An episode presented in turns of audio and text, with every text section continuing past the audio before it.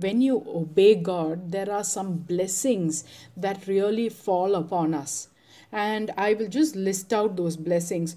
John chapter 15, verse 5 and 7 says, If you remain in me and my words remain in you, you will bear much fruit. So that's the first blessing. You will bear much fruit. And the second blessing is, you know, I will answer prayer. He says, Whatever you ask, if you remain in me and my words remain in you, uh, and uh, you know what does it mean by remaining? To obey god's commands. When you do that he says whatever you ask for in prayer i will do it.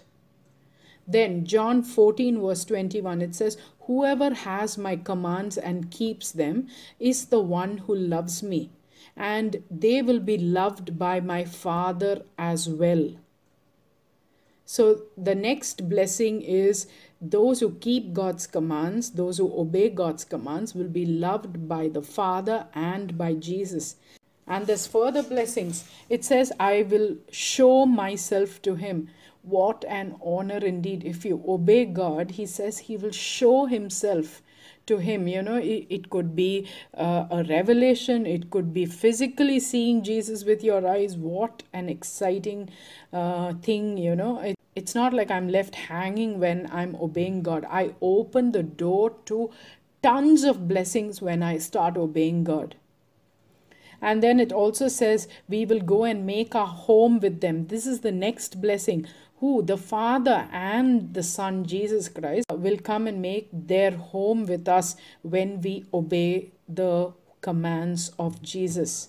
And John 14 23 confirms that it says, Anyone who loves me and will obey my teaching, we will come and make our home with them. I'm going to give you another verse from the New Testament, which is Matthew chapter 28, verse 20. It says, Teach them to obey everything I have commanded you. Jesus said this. And surely I will be with you always. It's a conditional promise. Uh, again, the words to note obey everything that I have commanded you. Jesus says this. And then when you do that, as in what? To obey everything that Jesus has commanded, Jesus will be with us forever. You know, uh, today we quote so many verses out of context we quote the promise part of it and leave the conditional part out. Uh, you know, and that's very dangerous. So, uh, I have observed through all these verses that obedience is truly better than sacrifice for God. That is seen in 1 Samuel 15 22. Obedience plays a very important part in the heart of God, you know. God is very, very impressed with obedience. So, obedience is very, very beneficial to me it's going to fill my life with blessings.